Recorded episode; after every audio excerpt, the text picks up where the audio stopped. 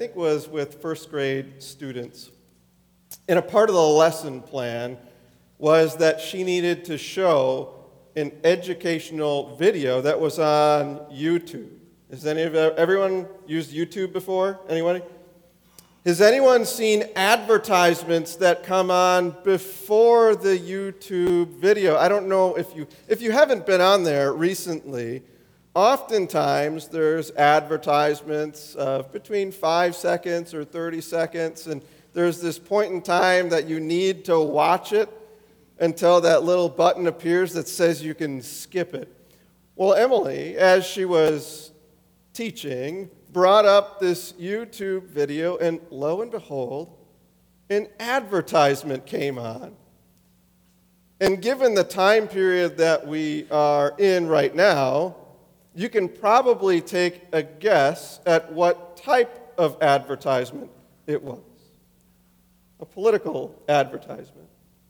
And so there Emily was as this political advertisement was playing on the screen with 20 students sitting, eyes glued, all 40 eyes glued to the TV, wide eyed, and they heard things like, This person's too extreme, too radical for Michigan, right? and their eyes widened a little bit further, and the advertisement ended. And before they could get to the start of, I think, the video that they were supposed to be watching, this question came up Miss Emily, is that person really as bad as what they make it sound?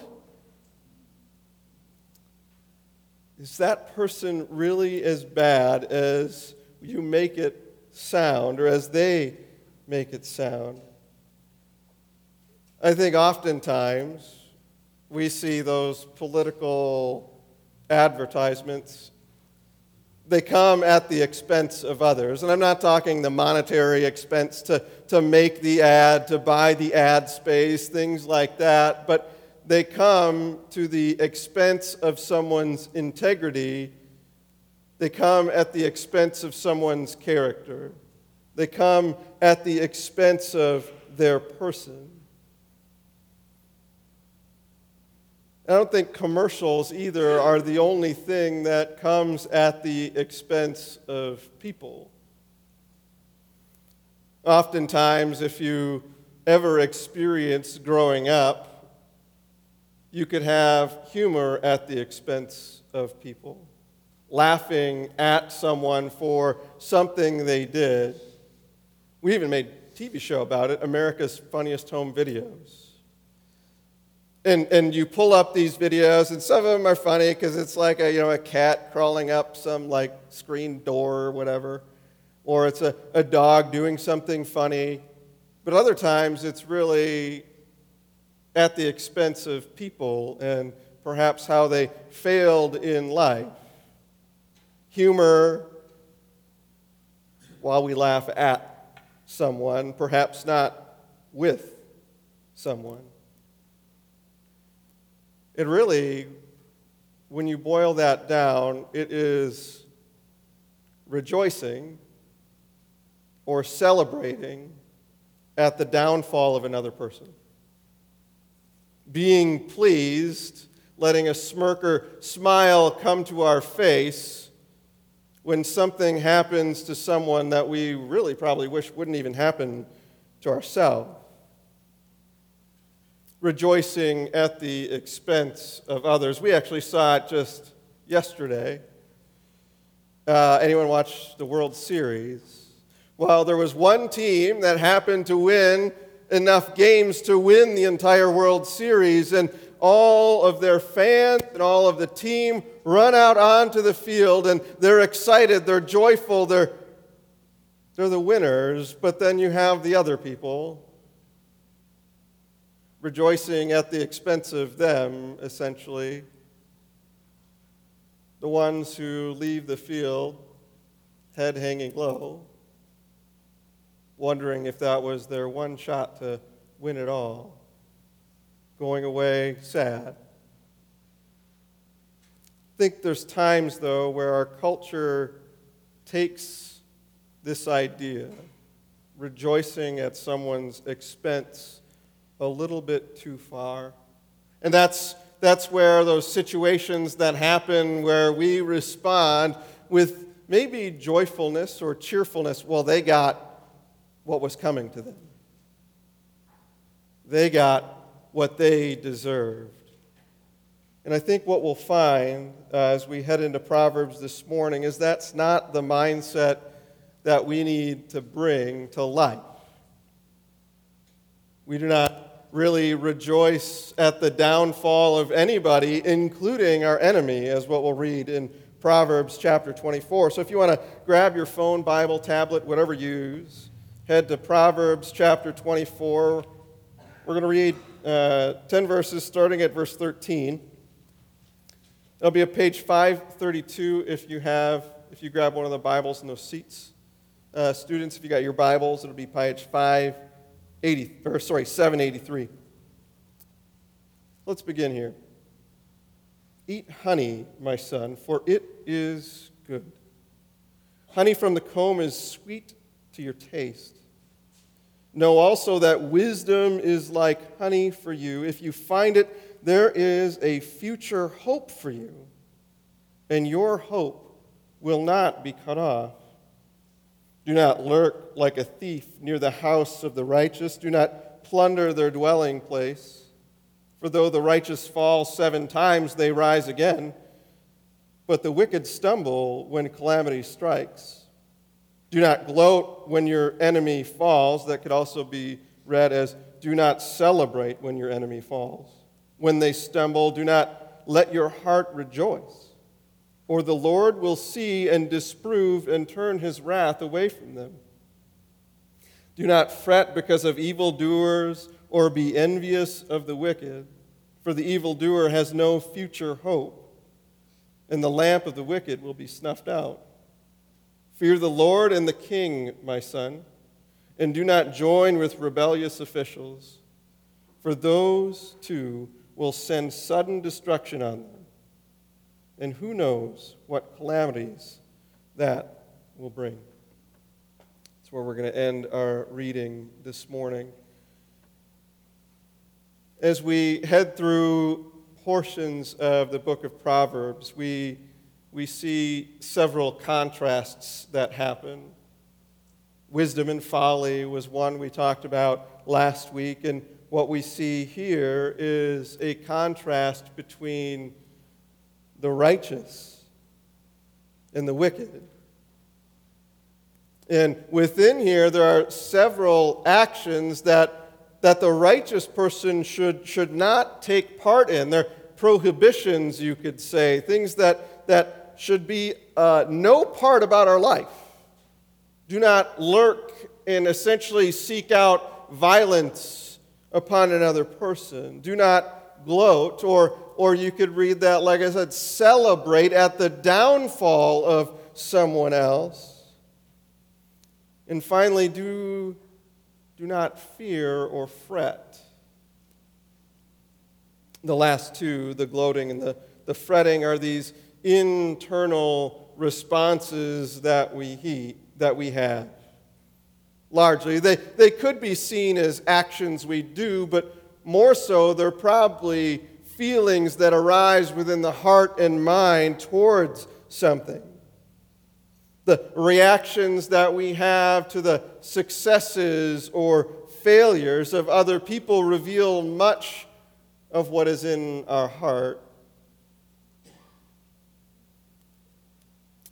And it's interesting as much as the Lord disapproves of evil behavior, it's interesting how here the Lord shares a proverb to us that's how we should respond at the downfall of one who has been doing evil.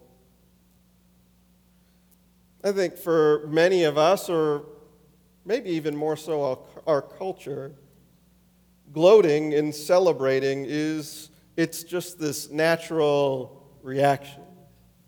In recent years, uh, the NFL got away from excessive celebration. If anyone remembers back in the day the Ickey Shuffle, I think it was, Ickey Woods, and how he would get flagged for that type of thing, just a small little dance. Now, I was watching this last week, a Carolina Panthers football game. They were losing by six points with just a few minutes. I think it might have been just seconds remaining in the game.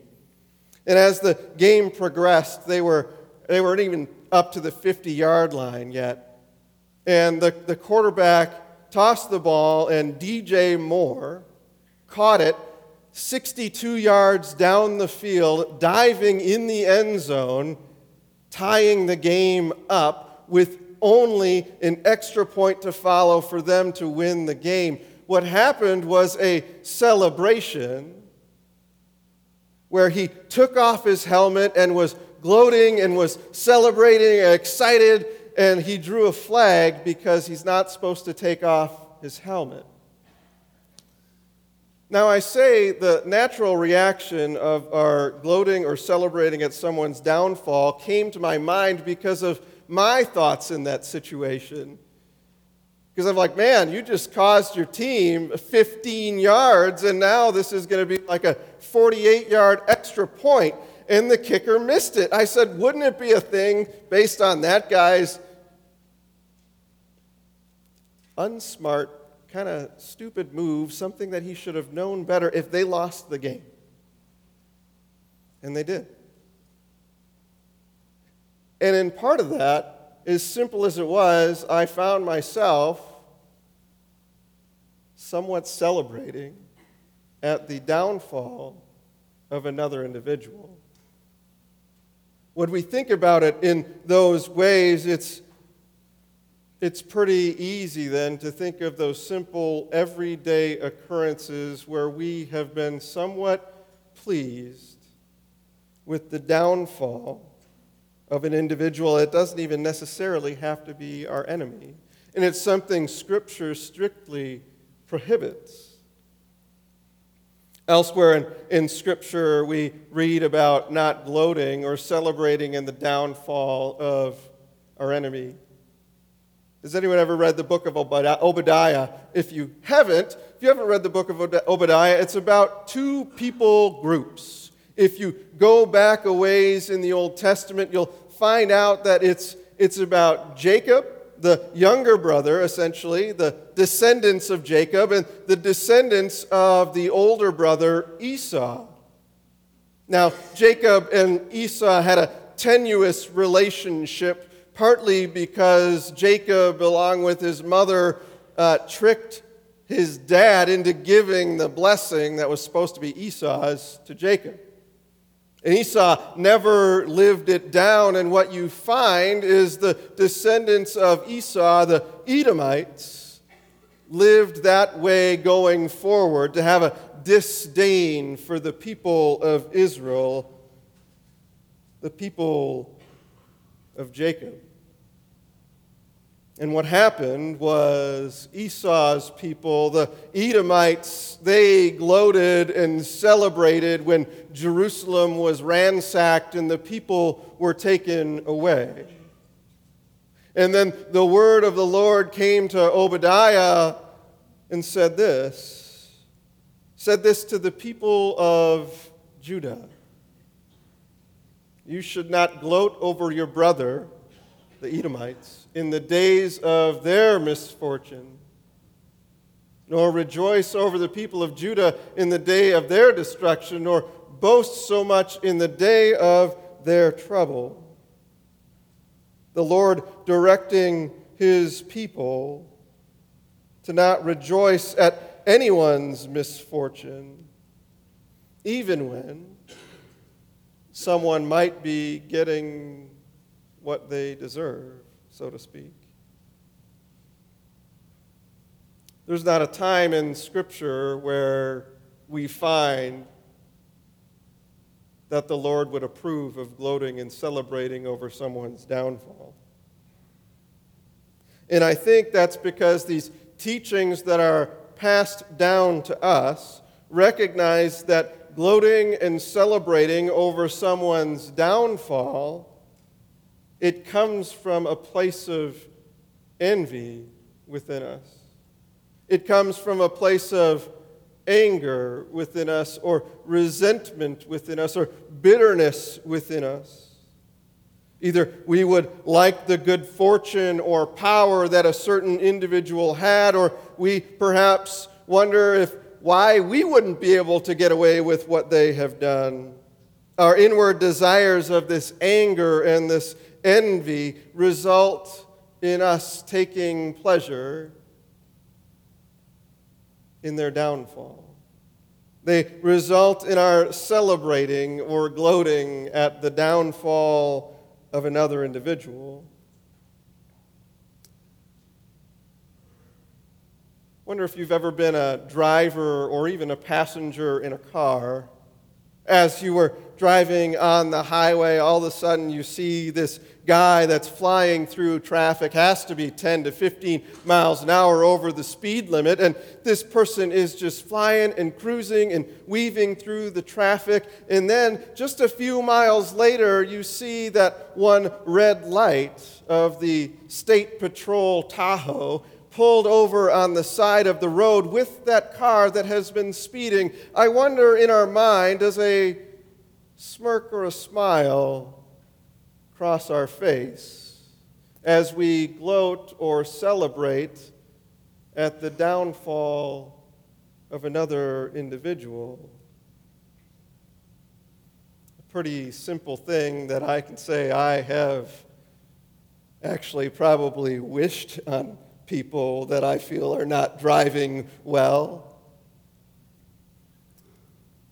Also, I think in the season that we're in, with elections just two days from now, I think we can realize we give the political sector in life perhaps too much power.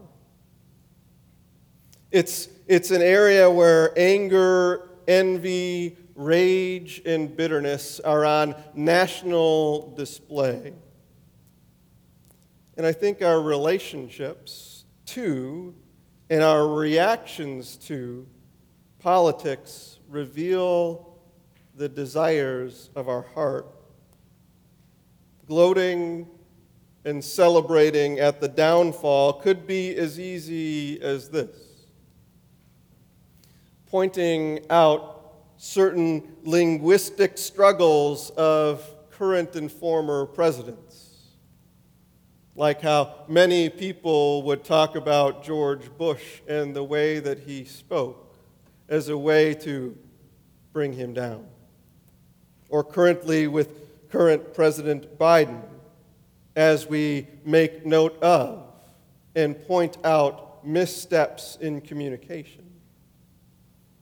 Perhaps it would be too gloating at the downfall, you could say, of former President Trump two years ago when he lost the election. The political life of a Christian will reveal what is in our hearts by the way we even speak and refer to these people in political power. Are our hearts fully committed to Christ and his compassion? Or have our hearts gained an undue commitment to a party? Just a few weeks ago, uh, Senator Pelosi's husband was attacked in their California home. And he went on to have surgery to repair a fractured skull. And I think it's unfortunate what we witnessed after that. And maybe you didn't witness, so I'll share. We witnessed a, a variety of responses from politicians who claim Christ. And the responses were a commitment to party, not a commitment to compassion. On one side, the Democrats attempted to politicize the attack by focusing on the attacker and the political ideals of said attacker as a way to gloat in the downfall of the Republican Party in those individuals' ideals. On the other side, Republican figures celebrated the opportunity to degrade the reputation of Mr. Pelosi by saying he was potentially in a relationship with his attacker, or that someone from the inside, potentially even he or another individual, let the attacker in, and that this was all a show for political gain. Responses did not show Christian compassion as they sought to take advantage of one another for political gain. And it was all on display in news outlets for America to witness the downfall of an individual in a way that they would use that for their own personal gain. But here's the thing as much as we see these things that are on the screen, in the news, read in the paper, even if the things that we think in our mind or the things that are in our heart are not on display for others to see, even if it's just a small conversation with a friend, it's the Lord who sees everything we think. It's the Lord who sees everything that we do. In this passage in Others through Scripture say that the Lord sees all. He sees those public responses, He sees those private thoughts. In Psalm 11, verse 4, the Lord is in His holy temple, the Lord in His, in his heavenly throne. He observes every one on earth, and His eyes examine them. As we are called to turn from those reactions of violence and envy and greed and revenge and, and using situations for personal gain. We must instead turn to a, a trust in the Lord, the Lord who calls us to live differently, to not gloat or celebrate at the downfall of our enemy. And we see this too in, in the teaching that, that Jesus brings to us. In, in Matthew 5 39, I tell you, do not resist an evil person. Even if anyone slaps you on the right cheek, turn to them the other also. Or if we continued in his Sermon on the Mount, but I tell you, love your enemies and pray for those who persecute you. Perhaps Jesus took these words from Proverbs and other Proverbs as well that say this if your enemy's hungry, give him food to eat. If he's thirsty, give him water to drink. Maybe Jesus is the one that took these passages to create his teaching about love of neighbor, but also love of enemy. Where we would not actively gloat and celebrate at downfall, but instead seek well being.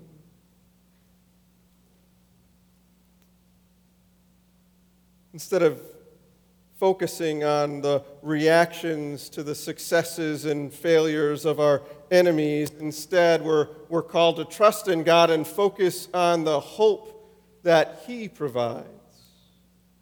The Lord said, The righteous may fall seven times, but they rise again. Even earlier in Proverbs chapter 24, I talked about when you gain the wisdom, you gain a hope. I'm reminded of a parable that Jesus shared with the disciples. There was a, a son that wished his father dead. He essentially said, Give me my inheritance. I wish you were gone. Give me the money that is owed to me. And, and he took the money, and the younger son, he left and he squandered all the gifts and all the things that his father had given him. While the older brother stayed with the father, doing everything the father asked. And yet one day, the, the younger son, with nothing but lint in his pockets, came back to the father And what the father did was, was not gloat. It was not to celebrate at the downfall of his own son, but it was to put a ring back on his finger, to put a, a cloak back on his body, to rejoice and to throw a party, having compassion on him, bringing him in. I think anytime we listen to a story of Scripture, we always like to insert ourselves into the picture. I mean, uh, we probably don't want to insert ourselves as the son. We don't want to, the younger one that wishes the father dead. But we probably like to introduce ourselves into the story as the father, right? We want to be the guy that's got compassion and grace and so on. But the reality is, we're probably more like the older brother, where we think that we've been the ones that have been doing everything right in the first place. And we're sitting there outside looking at these people that weren't living in the way that they should, and yet somehow they're getting this great treatment. And we're faced with a decision do we, do we go in and celebrate with them, having the same compassion that the Father had on them, or do we do we instead try to focus on their downfall, celebrating in the ways that they have messed up? The choice of showing love or breeding resentment and contempt. But the truth is, we were all enemies. Romans 5. For if we were while we were God's enemies, each and every one of us, we were focusing on our own will, living in our own way, actively perhaps pursuing, maybe unknowingly pursuing things that were contrary to what God had in store for our life. If while we were enemies like that, we were reconciled through the death of his son, how much more, having been reconciled, shall we be saved through his life. We didn't see the Father gloating in the way that the Son squandered things. Just like we didn't see the, the Lord gloat at how Adam and Eve sinned against what God had said. No, instead, the Lord would begin a way working compassion in people's life that he would be able, by grace, to save them from this evil way of life, to, to bring them on that new path that would now follow him and give glory to him, and ask all people who would follow to do that same thing for other people. In our lives, it was God who worked to rescue us, and He asks us to rejoice in that rescue to rejoice in the way that God's compassion and grace comes in this world and the ways that He invites us to have that compassion and that grace among all the people that we live with on earth. There were a couple notable days this past week that allows us to remember the grace of Christ and the impact it has on not only our life, but other lives as well. October 31 was actually two of these special days. It's known as the Reformation, which was the, the linchpin that began the movement that developed into Protestant churches. The movement that said, salvation and forgiveness is not something that happens by way of of money being paid to someone to forgive your sins. No, forgiveness comes truly and only through God by the grace of Jesus in our life. Also, October 31 is known as All Hallows Eve, a day where Christians unite in saying that they do not fear death, for the grace of Christ has been something they have experienced. And that leads into November 1, which is All Saints' Day, where we remember all of those who have gone before us, acknowledging the compassion they've received from the grace of Christ, who are now living with God. Those who are waiting to be resurrected with all creation, joined together in the kingdom of God's glory. We celebrate these we celebrate the, the grace of God in those. But we also celebrate the grace of God every other single day. Rejoicing and remembering how it's God's grace that provides a hope in our life that cannot be taken away. God's grace provides a hope in our life that, that is the center of everything we do.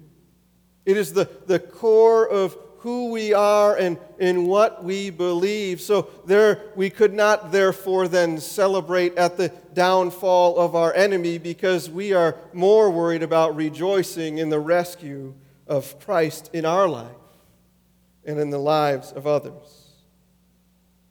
Done all by his grace. Done all by his son. Done all by his power the Lord, our source of hope for all eternity. Let us pray. Father, we thank you for the, the source of hope that we celebrate today, but the source of hope that we celebrate every single day that we're alive.